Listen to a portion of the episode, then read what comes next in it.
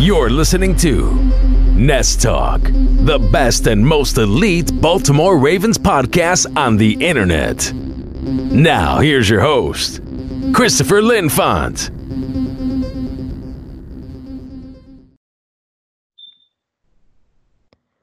Ladies and gentlemen of the Ravens flock, my name is Christopher Linfont, bringing you an emergency edition of the Nest Talk podcast here with Dominic, aka Ravens Anatomy, to break down the first round of the NFL draft. Um, Dominic, how are you after this pretty insane first first round? Um, kind of mixed feelings, but I'm pre- feeling pretty good. Well, we, we had a lot of excitement. There were a lot of things that happened. Obviously, we're going to talk about the Baltimore Ravens pick uh, Patrick Queen in a moment here, but I want to touch off with the first two picks they were the most easy ones, the most obvious ones that were going to happen. We knew Joe Burrow was going to be a Cincinnati Bengal as soon as they were on the clock, although they took forever to get that pick in for some reason. Yeah. And then Chase Young, no brainer to the Washington Redskins, although there was some talk that they were getting trade uh, trade offers from other teams, but both those guys off the board, easy picks there. Um, and then, of course, though, after a few hours of waiting, the Ravens finally got to pick, and it is Patrick Queen, the linebacker from LSU. This is the first time the Ravens have taken an LSU player since their inception in 1996. they've never taken anybody from LSU since that point. Um, and Dominic, what are your overall like knee-jerk thoughts about picking Patrick Queen at 28? Um, I think if it, it does definitely fit, uh, definitely fill a big hole in the Ravens' defense. Um, I think it's someone that Wink is going to have a fun time with. Um, although personally, uh, I was happy with no LSU uh, fans taken being an Alabama fan, but um, so I was rooting for Xavier McKinney. You know, number one player on um, Mel Kiper's board, uh, as it was showing at the bottom of the screen, scrolling throughout, and I was really surprised he fell but uh, hopefully they can make up a, a, jump or something to get him because I think he's he's also a viable asset. Um, but uh, switching back to Queen, um, focusing on him, I think you know he does a lot of good things well. As um, I do give him credit for that. Uh, the one thing personally, I think is just his tackling is just like a little subpar. But um, like him reading the run, playing the zone, um, I think he's just a really good all around uh, linebacker you know, I think the reading the run thing is going to be the biggest um, asset for Queen because if we look at the Baltimore Ravens' weaknesses on defense last year, it really stems from tackling running backs. I mean, we saw it with Nick Chubb; they struggled. We saw it especially with Derrick Henry. If we get in another situation like last year with Derrick Henry, we're, we we were, would not be able to make you know tackles without somebody like Patrick Queen coming into it. But I was personally hoping for Kenneth Murray. I think that's pretty obvious from many of my comments on this yeah. podcast and other points. I, I thought it was going to be Kenneth Murray if, if he was going to be available. Um, but in in my mock, uh, my Ravens mock draft, I basically thought that both these players were not going to be available, so I picked us to get Zack Baun, But I I was hoping that at least one of these players would be available. And I'm kind of surprised it was Patrick Queen. I actually thought Queen would go before Murray, but Murray would still go ahead of us. Um, and when the Packers traded up in front of the Seahawks, directly in front of us, I thought for sure they were going to take Queen, but we'll talk about what the Packers did in a moment here. Um, are you at all surprised that the Chargers went for Patrick Murray? Um, um, I believe they traded with New England to get him. They did, yeah, and uh, I I'm really surprised they traded back into the first round just to get a a, a player like Kenneth Murray. Um, he is a really good leader from all the uh, reports and stuff, but um, it's not like a lot of people are kind of disregarding that inside linebacker position. and the Chargers, uh, they're very undersized at that position. I think the tallest player is like Denzel Perryman, and I think he's like six foot or something. So, um, you know, like, and I think you have a five eleven linebacker as well uh, over in the uh, over there uh, in LA. So, I think I think um, it was very odd seeing them trade back in to get a player like him instead of like later on, you know, getting a tackle uh, first and then trading yeah. back in for a quarterback, how everybody suspect, suspected they would do. Um, but it's it's also very quite surprising that they took uh, Justin Herbert as well at the sixth pick. Yeah, we'll talk about Herbert in a moment here. I think the Chargers' big goal for this draft, it seems like, is find two pieces they could build the future around on, on both sides of the ball. Obviously, when you talk about a quarterback, he's going to be the biggest piece for the offense. But what do they always call the inside linebacker, the the quarterback of the defense? So they get that right. in Kenneth Murray. Um, I'm not surprised if that if they were going to trade with somebody to get back into the first round. I'm not surprised it would be New England. New England, of course, doesn't really care if they have a first rounder or not. If they're really looking for value more than anything. And Bill Belichick kind of delaying the need of quarterback here um, while Jordan Love was still on the board. But heading back to, to Patrick Queen for a moment here, um, I'm sure you, you all saw, since basically ESPN and NFL uh, Network did the same broadcast this year, um, uh, Daniel Jeremiah was basically saying since he'd worked for the Ravens, he thought that Patrick Queen played like a Raven, and obviously it looks like um, our guys, Eric DeCosta, think the same thing. I think, as we talked about earlier, you know, the biggest asset's going to be that uh, run stuff ability, tracking down runners, and I think you know you mentioned his tackling abilities, and I think there is some criticism that's valid there. Um, but I think with the right coaching style and, and Wink Martindale, who's a linebackers coach, you know, that's his, his pedigree. Yeah, mm he's going to be able to fix up Patrick Murray's small deficiencies and kind of make him a better player. And I think that's the overall goal for the Ravens. They just see the huge upside in uh, not Patrick Murray, Patrick Queen at this point. Yeah, yeah, yeah. Uh, I completely agree there. All right, so now let's take a look at some of the other portions of this draft. Um, not a huge surprise that the Detroit Lions ended up taking Jeff Okudah at number three. Uh, I think when we did our mock draft with Nick, we mentioned that that was a possibility if we didn't take him. I don't remember. Um, the big surprise, though, well, the first big surprise was the New York Giants taking Andrew Thomas, the tackle from Georgia, at four. Um, I expected them to take Simmons. I think we talked about this on our last podcast. Yeah. Some other people were saying other other places on defense and it ended up being a tackle. Kind of a lackluster pick there for the New York Giants, though. Um, but after we get the Giants pick, this is where things get interesting. Tua Tagovailoa, Tua Tagovailoa goes to the Miami Dolphins. There was some talk. I want to get your opinion on this. There was some talk that the Dolphins were thinking about trading up with the Detroit Lions or one of those teams up there, either them or the Giants, and taking Andrew Thomas, the tackle. Mm. Was that like a smokescreen, or do you think they actually were having these talks with the Detroit Lions before the draft? Um, I, am not sure about that, but um, I do know that uh, that uh, I I personally just trusted that they were going to take Tua because yeah. I don't know. It's just like it. I feel like it was a smokescreen, um, maybe to, uh, you know, um, scare the Chargers because that's like the second person or the um you know second uh, team that would um that would jump ahead of the Dolphins um to take Tua if need be. But um I don't know. I kind of I kind of trusted that uh, the the Dolphins were going to take Tua um all in all. So yeah. I think I think my theory on this is going to be that it was a smokescreen, as you say, um, yeah. and I think they wanted to make sure the Giants would draft Andrew Thomas because mm-hmm you know, if, if they were thinking about trading up, then then they would have been able to get Thomas. And if the Giants were thinking about moving back or something, they wouldn't be able to get him. Um, so they they wanted to make sure that they locked in the Giants with Thomas. Then Tua would be right there for him. And then Justin Herbert comes off the board at number six for the Chargers, which is somewhat of a surprising move. I I honestly didn't think they'd go with Herbert here. I thought that they were going to try to sign Cam Newton or something. Um, but it looks like they want to stick with that pocket passer offense that they had with Philip Rivers here, and he's going to be the heir apparent. What do you think about the, Justin Herbert draft move here? Personally, um, you know, coming from what the the Chargers were um, from San Diego, uh, it, it's kind of in their blood to stick with that pocket passer, um, especially going from Philip Rivers now to Justin Herbert. But the thing is, is Tyrod Taylor, he's more of like a uh, a mobile quarterback, and he's right. gonna move around the pocket to um to make the throw or you know to gain extra yards or whatever to put his team in that in that best position where Philip Rivers is going to direct traffic but while also moving in the pocket.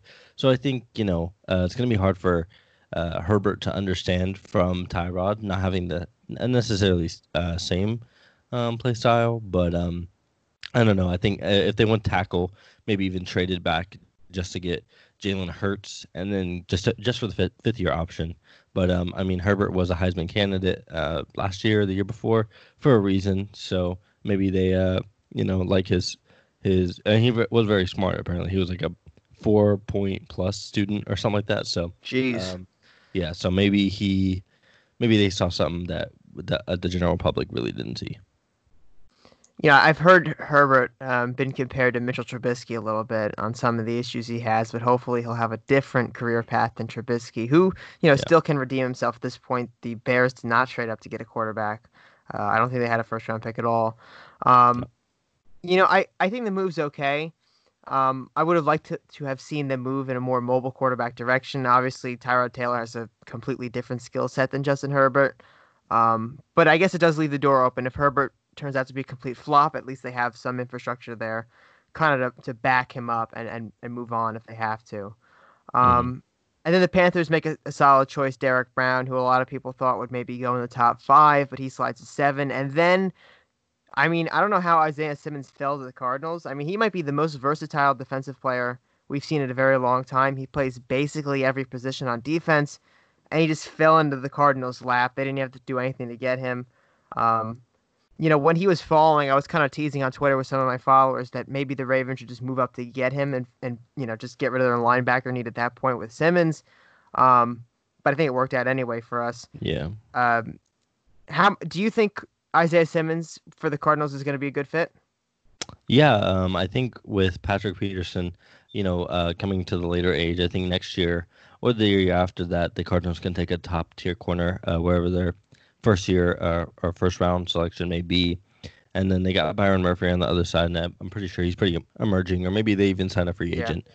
But um, I think that with Simmons being that linebacker, safety, slot corner hybrid, kind of player, uh, even outside linebacker, that um you know he can really shift, uh, especially with the addition of Devon Kennard, who um you know rushes the passer well and drops in the zone, or Chandler Jones who just strictly gets to the pass rusher, and then they got like a, a solid defensive uh, front there. So I think that with the addition of Simmons, I think it would be a, better defense for sure.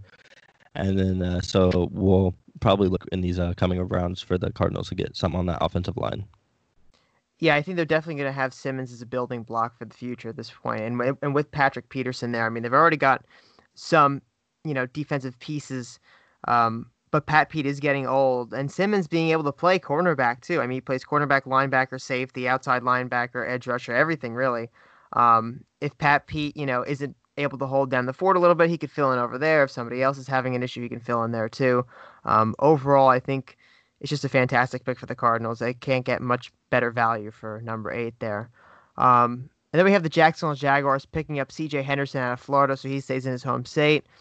You know, it was also important that the Cardinals picked Isaiah Simmons when they did because we didn't want him to land with the Cleveland Browns. So the Cleveland Definitely. Browns, instead of picking one of the best defensive players in this entire draft class, have to stick with tackle Jared Jedrick Wills, who is very good in his own right, but he's not the transformative talent that Isaiah Simmons would be to that Cleveland Browns defense Definitely. to wreak havoc on the Ravens.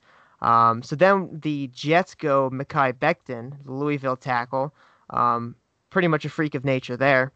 Mm-hmm. And then a pick that would make the late Al Davis extremely happy. The Las Vegas Raiders picked Henry Ruggs III, the fastest player I think in this entire draft class.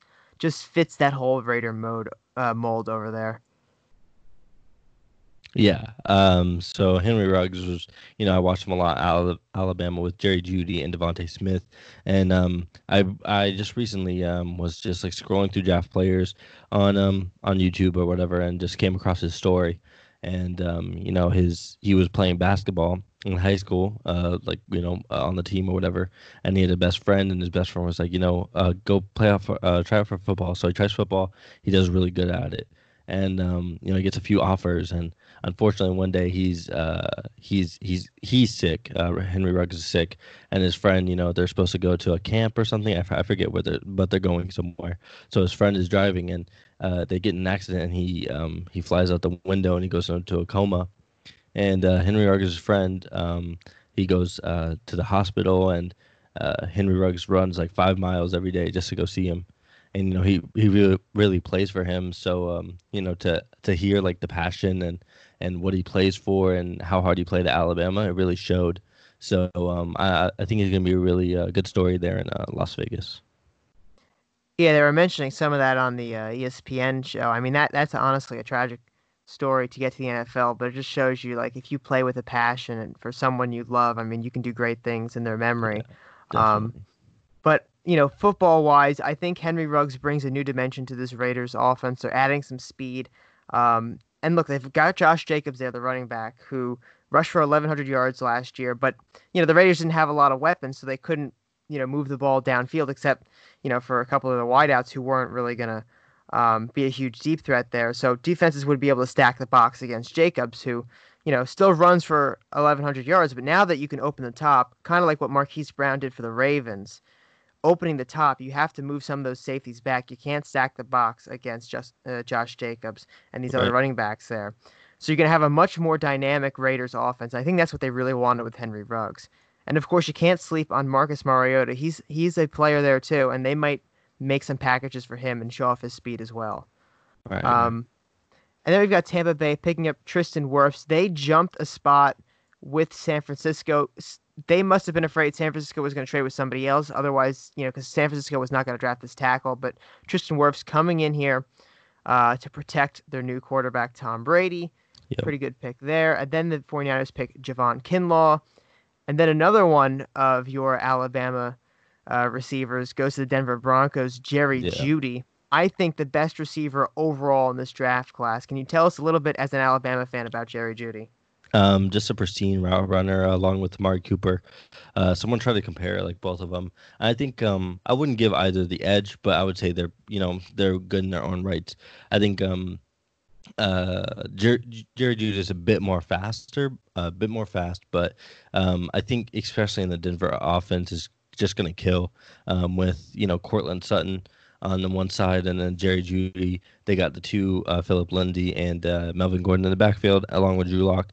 So I think as long as the offensive line stays healthy, um, and Noah Fant, Noah Fant as well. Yeah. Uh, as as long as the offensive line stays healthy, I think they're you know they're gonna they're gonna do really well. So, um, I think the Broncos are gonna uh, they they might, might make some sort of run uh, this year uh, offensively, yeah. but um I don't know. I, I really like that pick, and I'm really happy for Jerry. So I'm for sure going to start watching a bit more uh, Broncos games. Definitely. You mentioned that offense. That's going to be the one to watch this season. They have an emerging quarterback at Drew Lock, who impressed when he was on the field last year. Of course, he was injured for most of the year before he got on uh, late in the season off the IR. But they've got Courtland Sutton, Jerry Jeudy now, uh, Philip Lindsay, and, and um, Melvin Gordon, as you mentioned, and Noah Fant. So he's got weapons galore. All of um, all of those guys they, very young too. All yeah, yeah, they have the potential to be one of the most explosive offenses in 2020, assuming there's a 2020 season. Um, but you know, being the most explosive offense coming up here. Uh, then the Falcons take AJ Terrell, a pick that a lot of people think yeah. um, they kind of reached for, especially with some of these other players on the board like K'Lavon Chaisson, and then the Cowboys pick CeeDee Lamb. And hmm. honestly, mm. how how did this happen? How did CeeDee Lamb get to 17? That's my big question here. Jerry Jones, who looked like he, I think he was on his yacht actually, you know, hiding from coronavirus on yeah, his yacht. Yeah. And there were reports that he was going to be completely alone making this pick. So everyone was like wondering, like, is he just going to pick like um, Jalen Hurts out of the blue here? But no, he goes with CeeDee Lamb, probably the easiest pick he's ever made. Um, in my opinion, the second best receiver in this draft class. Um, do you have any thoughts about CeeDee? CeeDee, um, just a great receiver. Um, personally, uh, again, just a quick little Alabama bias. Just had him under uh, Jerry. They were both equally productive. Um, but um, it was just you know Jerry produced also while having two other players, uh, first true. two other first round wide receivers and a first round running back and a first round quarterback. You know, so uh, along with him, so um, it was just a, a bit more um, uh, you know talent surrounding Jeudy. Um, but I CeeDee, there's nothing to take away from CeeDee. Uh, he's just Absolutely one of those like once once in a lifetime, along with Jerry Jeudy, once in a lifetime talents. That's just not like a one. You know, he he can beat you deep. He can run after the catch. He can possession like he does it all. So I think um, it was a just phenomenal steal, and I was not suspecting the Cowboys to make that pick at all. Um, I, honestly, I could have saw the uh, Ravens trade up like DeCosta was yeah. saying um, something uh, a little bit after the draft that he was like, you know, we we explored uh, trading up, but um, you know, we we saw what we liked at 28, and we just went with it. So. Well, you know, DeCosta, even before the draft, was saying they were looking at trading, just period, trading down, trading up. There was a lot of options for the Ravens on the table. But once we, we saw CeeDee Lamb start to drop, uh, a lot of Ravens Twitter was starting to think, you know, if, if he's dropping like this, we might just want to trade up and grab him, maybe with the Falcons, maybe with the 49ers. Right. Um, and I, am sure that Eric DeCosta had that conversation, but I would imagine the price they were asking for it was just too much for the Ravens. Um, but it would have been really something to see CeeDee Lamb reunited with Marquise Brown, of course, their former teammates at Oklahoma. Yeah. Um, but honestly, though, I think it would have been more of a luxury to have CeeDee Lamb at this point because I still think the wide receiver core, before us getting uh, Patrick Queen, our wide receiver core was better than our inside linebackers core. Now we can make the argument it's a little different now that we have Queen, but I still think that was the biggest need, and the Ravens ended up addressing that. Yeah. Um, then the, the Dolphins get protection for Tua, who desperately needs it with all his injury history, getting Austin Jackson, the tackle out of USC. Um, the Raiders picking up cornerback Damon Arnette from mm. Ohio State. The Jaguars snagging K'Lavon Chaisson, who probably should have went a little earlier, um, but I like the move a lot of people thought that they might try to take a quarterback in this class. So once they got to pick 20, the, the option for Jordan Love was on the board, but Jacksonville looks like they're sticking with Gardner Minshew, which I think is the correct decision for the time being. He played well enough last year, in my opinion, um, to keep his starting job. Do you agree with me there? Uh, yeah, definitely. Um, uh, there is also later quarterbacks in the later rounds. Anthony Gordon, yeah. also from Washington State. Um, uh, um, the quarterback from Washington, Jacob Eason. Jacob um, Eason he's yeah. there, and uh, Steven Montez uh, from Colorado. So like, there's um other players that fit uh, Gardner Minshew's play style, more of like an in the in the pocket, but when he needs to scramble, he'll you know put turn the Jets on or whatever. So. Um, I think there's a lot of options, especially in the later rounds.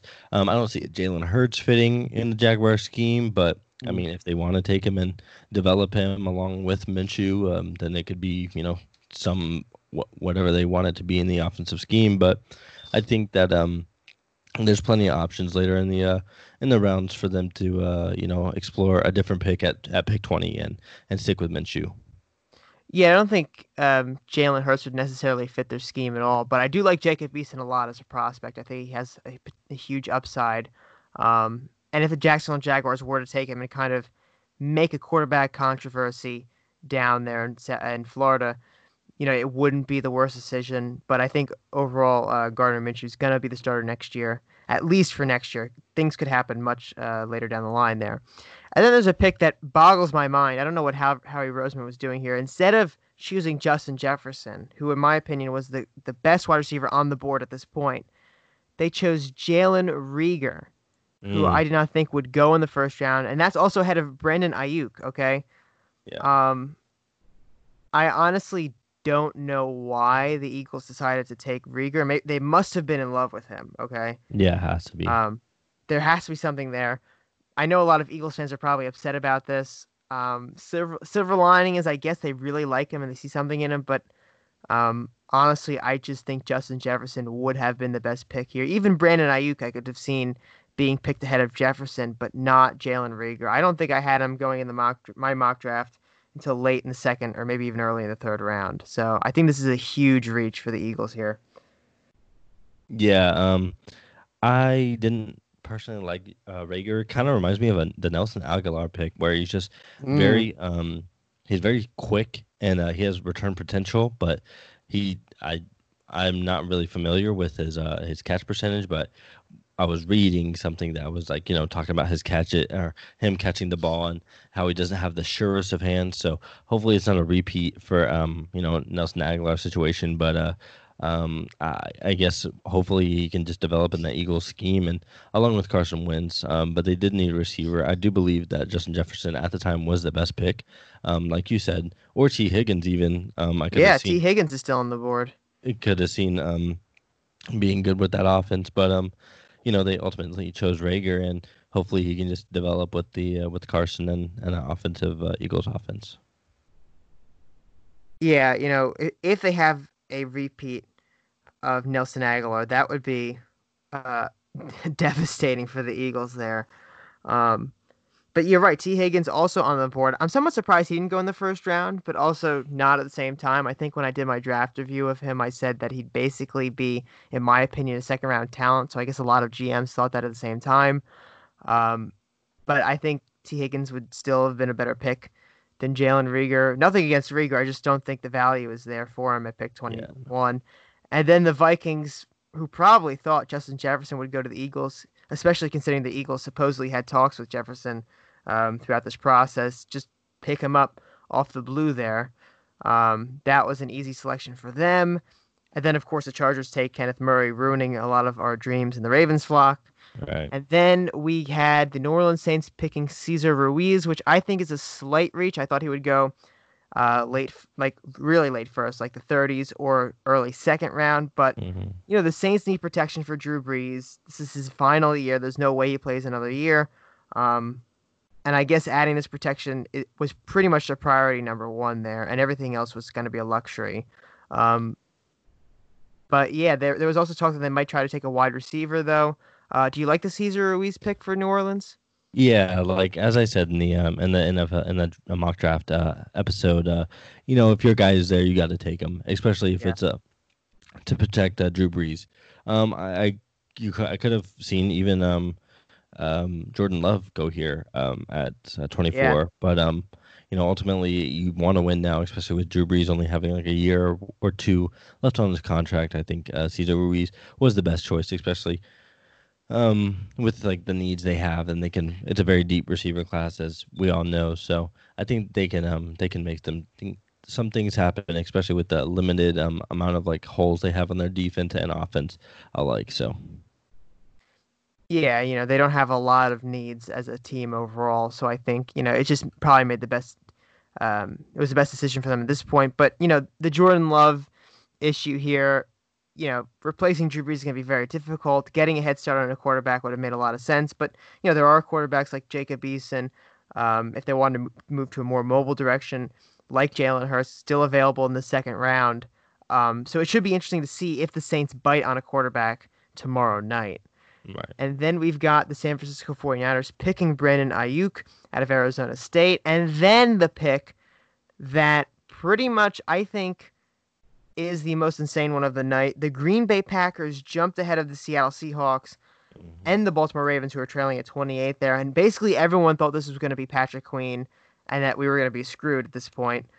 But it was not Patrick Queen. It was Jordan Love, the quarterback from Utah State, the Green Bay Packers basically did to Aaron Rodgers what they did to Brett Favre with Aaron Rodgers, drafting right. his successor of like two, three years before he's even going to be needed. Um, so everything is coming full circle here with the Packers. You know, and when you look at the way um, uh, Aaron Rodgers played last year, you know, it wasn't like he was dropping in production. He had 4,000 yards. I think he had like 24 28 touchdowns and like mm-hmm. two or four interceptions pretty good numbers. You know, not the best numbers in total touchdowns, but the, the ratio there is still there. But the um, most important thing is he took him to the NFC Championship. And too. yes, the NFC so, Championship. And yeah, plus, they have so. Aaron Jones as the running back. Aaron Rodgers usually doesn't have a running back who does very well like that. Right. So taking pressure off of him. But he's, I think, still in the prime of his career here, and they are basically giving him the heir apparent to deal with. Now, we've seen in recent years quarterbacks that, that are drafted as heir apparents replace the um, sitting quarterback within like a year. So Alex Smith getting replaced by Patrick Mahomes in a year, Joe Flacco getting replaced by Lamar Jackson that year. Right. This situation doesn't feel like that though. If the Packers are going to do anything, it's going to be the same exact thing they did to Brett Favre. Kind of just wait it out. Yeah. Because I, I mean, too. Yeah, I mean, you know, he hasn't played as long. Um, Aaron Rodgers hasn't because he sat for three years in, in the beginning of his career. But, you know, he is 36 years old. So at some point, they're he's not going to be like Tom Brady playing until he's 42. He probably won't even be like Drew Brees playing t- to his him being 40. So they're going to have to deal with that soon. And the Green Bay Packers, instead of kicking the can down the road, just said, you know what, screw it, let's deal with it now. Um, yeah. Do you do you believe this was the right move? Because I thought Jordan Love was really a second round talent, to be quite honest with you. I think the, what they're going for is, you know, they're looking at Patrick Mahomes and they're looking at Aaron Rodgers and seeing similarities with both of those combined and seeing uh, Jordan Love in in a sense. So I think they are really, and if you, even if you look back to Brett Favre, it, it really does show like Patrick Mahomes like does have very uh, similar like you know throws and gunslinger mentality Yeah. to Brett Favre. So I think um, it's it's kind of like a more classic feel uh, than bringing uh, Jordan Love in. I don't think he is going to play um, very often, uh, especially within the two years. You know how you were saying two to three years. So I think you know he is really going to just sit back and learn, and it, he's going to fill that uh, that. Um, backup role but i think he's going to do it well um, i think he's going to you know absorb a lot of information uh, really work and um, i think i think it's going to continue the packers you know uh, dominance not maybe not dominance but um, uh, aggressiveness uh, and um, and fair play throughout the years so Yeah. Um, and then after Jordan Love, which honest, which has to be you know the most insane move of the night, the Seattle Seahawks make a reach for Jordyn Brooks. This is a huge Oof. reach. Um, Oof. yeah. yeah i uh, where do you tw- where were you placing him like on on your draft board? Like what round were you thinking? um you know i'm not a professional as i like to say but to me it was just he was not uh he really wasn't up there he was behind willie gay he was behind um akeem davis gaither he was behind kenneth murray and queen as well so um and i really do believe that I have a friend that's a Seahawks fan, and all he talks about is just like we need an O line, we need an O line. And when you hear Yeah. people say like, "Oh, um, what what kind of pick you want in the draft?" I want to, you know, uh, the safety, a DB, a, a wide receiver, a running back, a quarterback, a anything but an O line. Literally, even a defensive line over O line, linebacker as well. So, um, it's really rare, and I I believe a lot of Seahawks. Uh, players or I mean fans do feel like they really just want O linemen, like that's all they're asking for, and they're really not even getting it. Like no n- no uh, no years they're getting it. So it's really, but it is really interesting to see that they might be drafting Bobby Wagner's successor already. Um, uh, someone compa- I saw on Twitter, someone was like, "Oh, I compared him to Bobby Wagner." Whether that's true or not, I'm not sure, but you know, it's it's an interesting comparison because they do look pretty similar um, stature wise. So uh, it's going to be interesting to see what the Seahawks have in store. If they're gonna maybe they switch up their scheme because um you know they they don't really want to bring Jadeveon Clay uh Jadeveon Clowney back and they uh switch more to a you know two middle linebacker two outside linebacker with three down linemen like three four but I'm not sure Yeah. we'll see Yeah, you know, obviously they need some offensive linemen. That's been an issue up there for a long time. And you know, when the, if the fans are clamoring for an offensive lineman, then the need has to be there because fans Yeah. never clamor for offensive linemen.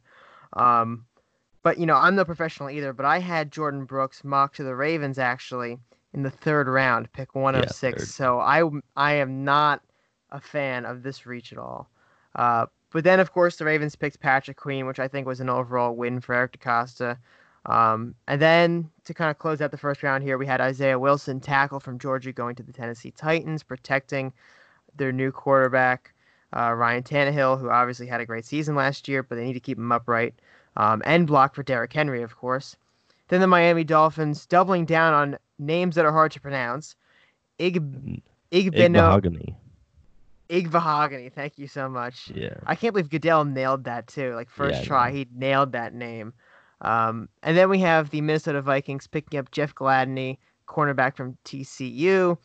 And then the Kansas City Chiefs closed out the night by drafting Clyde Edwards-Helaire from LSU. So we went LSU, LSU bookends there, first pick overall and last pick in the first round. You know, I was somewhat shocked that if they're going to draft a running back, it wouldn't be D'Andre Swift, but I know Clyde Edwards-Helaire is more of a pass catching running back. Mhm. Um, he- has a lot of that in his pedigree. So I guess the Chiefs want to have, you know, I wouldn't call it a run game, more of like a screen game with him that they can use Pat Mahomes for, just dumping it down and kind of, you know, confusing defenses to what they're actually going to do. Mhm. Um, but but do you think this was the right pick over D'Andre Swift at that point? Um, yeah, like so, I mocked J.K. Dobbins to um, you know, in our little mock draft. I, jo- I, Yeah. I mocked J.K. Dobbins, and um, it might not, not have been the um ideal pick for whoever, but um, I think it was just it was just more of like a one-two punch with Damien Williams. But when you look at when you watch Clyde Edwards-Helaire play, it's really similar to Damien Williams as like the screen game and you know just those those those yards that just add up, add up. Um, so I think it's like a really um, similar pick to um, Damien Williams. So I think they're both just gonna you know share reps, and I think uh, I think that was it was a good pick though. It was definitely a good pick. Yeah, I can definitely see what they're trying to do with it. Um, you know, but speaking of of J.K. Dobbins and D'Andre Swift here, we have a lot of great names available for the Ravens and every other team tomorrow night. Now, tomorrow night is going to be rounds two and three, so there's about 64 picks there, um, and the Ravens will have two picks in the second round, and then I think just one pick. I'm sorry, two, two. picks in the third two. round as well. Yeah, so they're picking at 55 and 60 in the second round, and 92 and 106 in the third round. Um, who are some of the players you would like the Ravens to take a look at in in rounds two and three? So I'm gonna kind of go by order, maybe of like uh, who you know is going to sure. be available, and um, I don't see um, I don't see maybe uh, Tee Higgins or you know a top top name uh, at any of the in, any of the uh, specific um, uh, positions we necessarily need. But I see maybe a um, Robert Hunt, the inside uh, lineman from the um, I forget Louisiana Tech. I'm not even sure, but um, or Lafayette. I, I don't even know, but um, I see Robert Hunt like so maybe an inside linebacker or inside lineman for our 55th pick, maybe our 60th. Louisiana, pick. by the way, Robert Hunt's from Louisiana. Louisiana. Yeah. yeah, and then um, and then at our 60th pick, maybe edge rusher Curtis Weaver, uh, Yetus Gross Matos, if he's still there, possibly, I'm not sure. Um, and oof, yeah, I don't know. Maybe an edge rusher, a, a um, Terrell Lewis, maybe if he's available, yeah. or Raekwon Davis, D uh, interior D lineman. Um, and then uh, I'm not sure, but uh, and then in our later rounds, probably a receiver. So yeah, you know the Ravens are picking um, somewhere like mid to late with with 55 and 60 in in the second round here. Um, so a lot of these names won't be available for us, but I, you know, some of these really good pass rushers are still on the board, and that's going to be one of our big needs in this draft class to pair with Judon, assuming we still keep Judon. Uh, you know, it's a done deal for now, but you never know what happens there. But we have, you know, AJ Epenesa, Yetus Gross Matos, Zack Baun, who I thought would be our pick tonight, assuming Patrick Queen and Kenneth Murray weren't going to be there. Uh, I, you know, I'd be okay if we pick somebody um, like maybe Rush, uh, Ross Blacklock mm, or yeah. even Trevon Diggs from Alabama. I know we ha- we're strong at cornerback, um, but even just adding in guys that can maybe replace Jimmy Smith later on if we're just going to pad some some spaces there. Um, but you know, I could totally see us addressing wide receiver too. Yeah. And you know, a guy like Denzel Mims could be a, be available. He's someone that you know a lot of people thought would go in the first round. Um, T. Hig- there's no way Tee Higgins is going to be available at 55. I'm, I'm t- telling you that right now. Uh, but Michael Pittman Jr. is a lot of guy Ravens player, uh, Ravens fans are looking for. Um, he is out of uh, USC, USC, so yeah. there's a lot of good players still on this board. Um, I'd really look for the Ravens to either address edge rusher or wide receiver tomorrow. I think that's going to be yeah. those two positions are going to be the ones that we're going to look for. Um, but of course, we have four picks, so as long as we address those two positions, we could pick anything else after that. Right. Any chance the Ravens make a run at Jalen Hurts? I have to ask the question. Oof. Um, I'm not sure. You know, um, I think it'd be maybe something. I, I don't know how smart it would be. Um, yeah. I guess if he's there at, you know, I doubt it, but the third round, very first pick of the third round, um, it would be something to take a shot at. But you know, with RG three, and it looks like there's no plan to move him so far. But we're only the first day in the draft, and then Trace McSorley is there as well. So um, it's going to be interesting to see. Yeah. Um, where he is. Where everybody goes tomorrow. Yeah. You know, the NFL draft. A lot of people only tune in for night one, but things get even more interesting night two. Um, so thank you everybody for listening to this emergency edition of the Nest Talk podcast here with Dominic. Uh, we'll be back again tomorrow night recording another podcast. So this will be available Friday morning. Um, now, hopefully, it, it's not as long. I feel like the first round tonight was a little longer than normal. Hopefully, they don't take forever tomorrow night because I really don't feel like staying up to three in the morning to watch the final pick. Um, but if they do, we if they still do that, we will have to do that. Um, but again, tune in tomorrow for the next emergency episode. Um, and we'll do these emergency episodes throughout the draft here, all three days. And then, of course, we even have to deal with undrafted free agents at some point, which is going to be a whole nother thing. But well, we'll do a, um, just like last year, we're going to do a, a, tracker for that on the website. So stay tuned for that as well. Dominic, thanks for coming on. Uh, we'll Appreciate see you again it. tomorrow, right? Yep, for sure. All right. Thank you, everybody, for listening to this emergency edition of the Nest Talk podcast. We will see you again tomorrow. Take care, everyone. All right.